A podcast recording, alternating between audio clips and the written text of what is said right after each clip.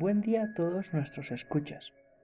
En esta ocasión esperamos proporcionarles información precisa y confiable sobre algunos datos interesantes sobre las vacunas.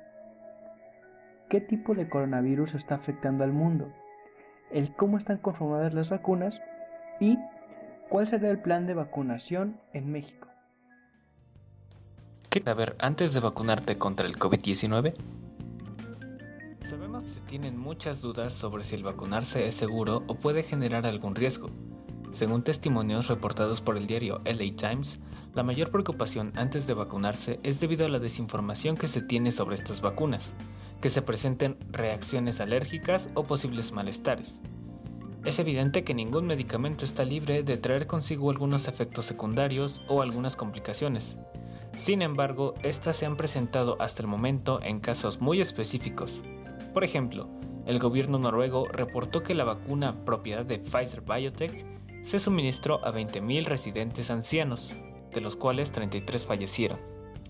Al examinar los perfiles, se dijo que al menos 13 de los fallecidos eran ancianos de una edad muy avanzada, frágiles y con serias enfermedades, llegando a la posible conclusión de que los efectos secundarios no nocivos para una persona sana son los que causaron su deceso. Las medidas de prevención que hemos llevado durante toda la pandemia son insuficientes para detener el COVID-19. Por lo tanto, la vacunación sigue siendo necesaria, ya que es otra forma de disminuir la velocidad de contagio. Todas las vacunas aprobadas son sometidas a pruebas rigurosas a lo largo de las diferentes fases de los ensayos clínicos y siguen siendo evaluadas regularmente una vez comercializadas. Los científicos también siguen constantemente la información precedente de diferentes fuentes en busca de indicios de que una vacuna pueda tener efectos adversos. En México han sido administradas desde finales de diciembre a fecha de 27 de enero aproximadamente 656.044 personas que han recibido la vacuna contra el COVID-19. ¿Qué es el SARS-CoV-2? El SARS-CoV-2 es un virus de la gran familia de los coronavirus uno que infecta a seres humanos y algunos animales. Actualmente hay tres variantes del virus SARS-CoV-2 que causan la enfermedad del COVID-19. La primera está ubicada en Reino Unido, es la variante nueva denominada B1.1.7, la cual tiene una cantidad elevada de mutaciones. Esta variante se propaga con mayor facilidad y rapidez que las otras. No se tiene evidencia de que se provoque manifestaciones más graves a comparación de la normal, o mayor riesgo de muerte. Fue detectada por primera vez en el mes de septiembre del 2020 y registra una alta prevalencia en Londres y en el sureste de Inglaterra. La segunda se ubicó en Sudáfrica, variante denominada 1.3.51. Esta variante fue detectada a principios de octubre. Comparte algunas mutaciones con la variante de Reino Unido, aunque no ha sido detectada en Estados Unidos. Y por último, la variante ubicada en Brasil, variante P.1. Esta fue identificada en viajeros provenientes de Brasil, a los cuales se les realizó una prueba durante la evaluación de rutina en un aeropuerto de Tokio, en Japón. Esta variante contiene mutaciones que podrían afectar su capacidad de ser reconocidas por los anticuerpos. Estas tres variantes se caracterizan por los cambios de aminoácidos. Existe gran preocupación sobre la circulación de estas variantes que afectarán a la eficacia de las vacunas o a la frecuencia de reinfecciones, como se ha comentado en el caso de las variantes sudafricana y brasileña. Pero, sin embargo, en caso de que se llegara a confirmar la menor efectividad de las vacunas sobre estas variantes, no sería una batalla perdida, sencillamente implicaría que las vacunas tendrían que ser actualizadas periódicamente en función de las cepas que están en circulación en este momento. Los investigadores del King College London revelaron la existencia de seis tipos distintos de COVID-19. Cada uno de ellos se distingue por un grupo particular de síntomas y difieren en la gravedad de la enfermedad. Estos hallazgos tienen implicaciones importantes para el manejo clínico del virus, pudiendo así ayudar a los médicos a predecir quién tiene más riesgo, haciendo más precisa la atención hospitalaria de cara a una segunda ola de infecciones. La tos persistente, la fiebre y la anosmia son los tres síntomas claves del COVID-19. Sin embargo, los pacientes pueden experimentar una amplia gama de síntomas diferentes, entre los cuales se incluye dolor de cabeza, dolor muscular, fatiga, diarrea, confusión, pérdida de apetito, falta de aliento y otros. Los tipos se clasifican de la siguiente manera. grupo 1 es similar a la gripe pero sin fiebre. Presenta dolor de cabeza, pérdida de olfato, dolores musculares, tos, dolor de garganta y dolor en el pecho. El grupo 2 es similar a la gripe pero con fiebre.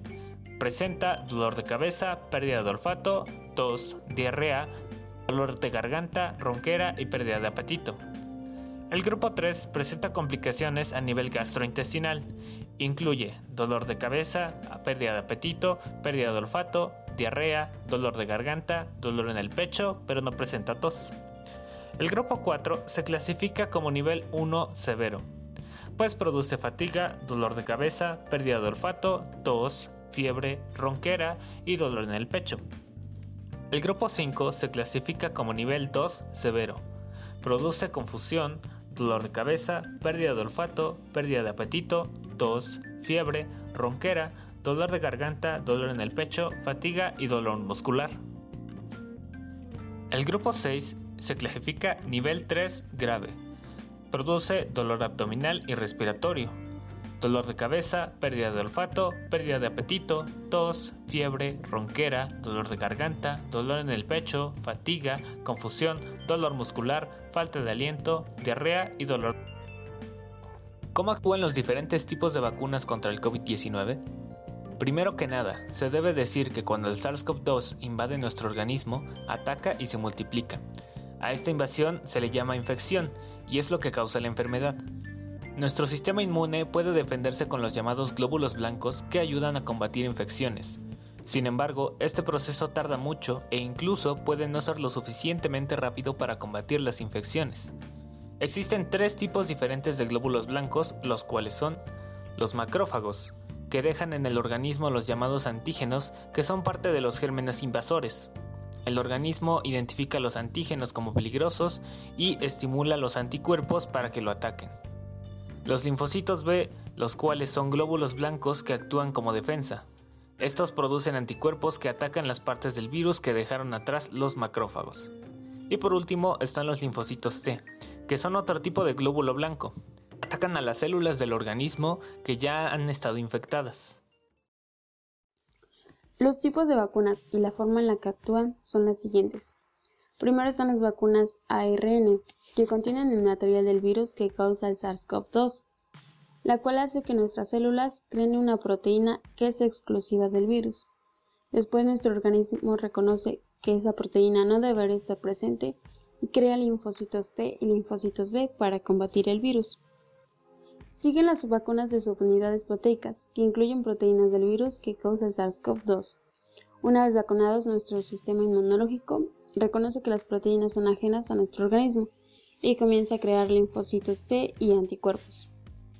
Por último, las vacunas de vectores que contienen una versión debilitada del virus. Una vez que el vector está en nuestras células, el material genético les da instrucciones a las células para que produzcan una proteína que es exclusiva del virus. Esto despierta en nuestro organismo una respuesta y empieza a crear linfocitos T y linfocitos B, que recordarán cómo combatir el virus si nos llegamos a infectar en el futuro. ¿Cuál es el plan para la aplicación de la vacuna en México? En México ya existe un Plan Nacional de Vacunación contra COVID-19, que se está aplicando desde finales de diciembre y consta de cinco etapas, las cuales ya tienen definidas las fechas para los grupos de población. El gobierno mexicano garantiza que la vacuna contra el COVID-19 se distribuya y se aplique con todas las pruebas y características necesarias para proteger la vida y seguridad de todas las personas. Durante la conferencia de prensa mañanera del 8 de diciembre de 2020, se informó sobre el orden de los grupos de población que tendrán prioridad en la aplicación del fármaco, los cuales serán los siguientes. En primera línea, trabajadores de la salud. Después, personas en un rango de 60 y más años, seguidos de las personas entre 40 y 59 años y por último, la población menor de 40 años. Las fechas de aplicación de la vacuna contra la COVID-19 en México se dividirán en cinco etapas. Primera etapa, diciembre 2020, enero 2021. para personal de salud de primera línea de control de COVID-19. Segunda etapa, febrero-abril 2021, dedicada a vacunar a personal de salud restante y personas de 60 años y más. Para esto se creó una página de registro para los adultos mayores de 60 años. Sin embargo, esta no funciona de manera correcta, debido a la mala administración y poca planificación para asegurar el acceso. Tercera etapa, abril-mayo 2021, enfocada a personas de 50 a 59 años. Cuarta etapa, mayo-junio 2021, destinada a vacunar contra coronavirus a personas de 40 a 49 años.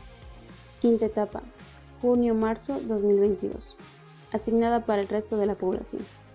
La vacunación masiva de médicos de todas las entidades inició con la llegada el martes 12 de enero de 439.725 dosis, que fueron distribuidas a todos los estados de la República.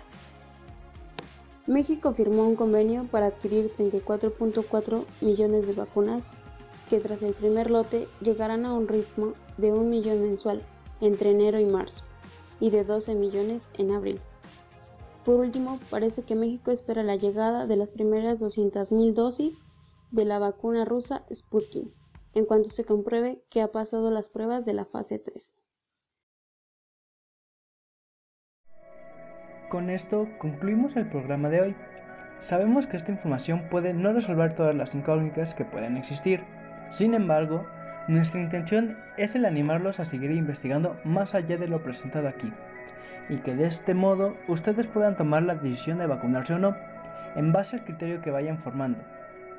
Esperamos que se encuentren bien, tomen las medidas de precaución necesarias y les deseamos lo mejor. Y agradecemos su atención. Hasta otra emisión. Muchas gracias.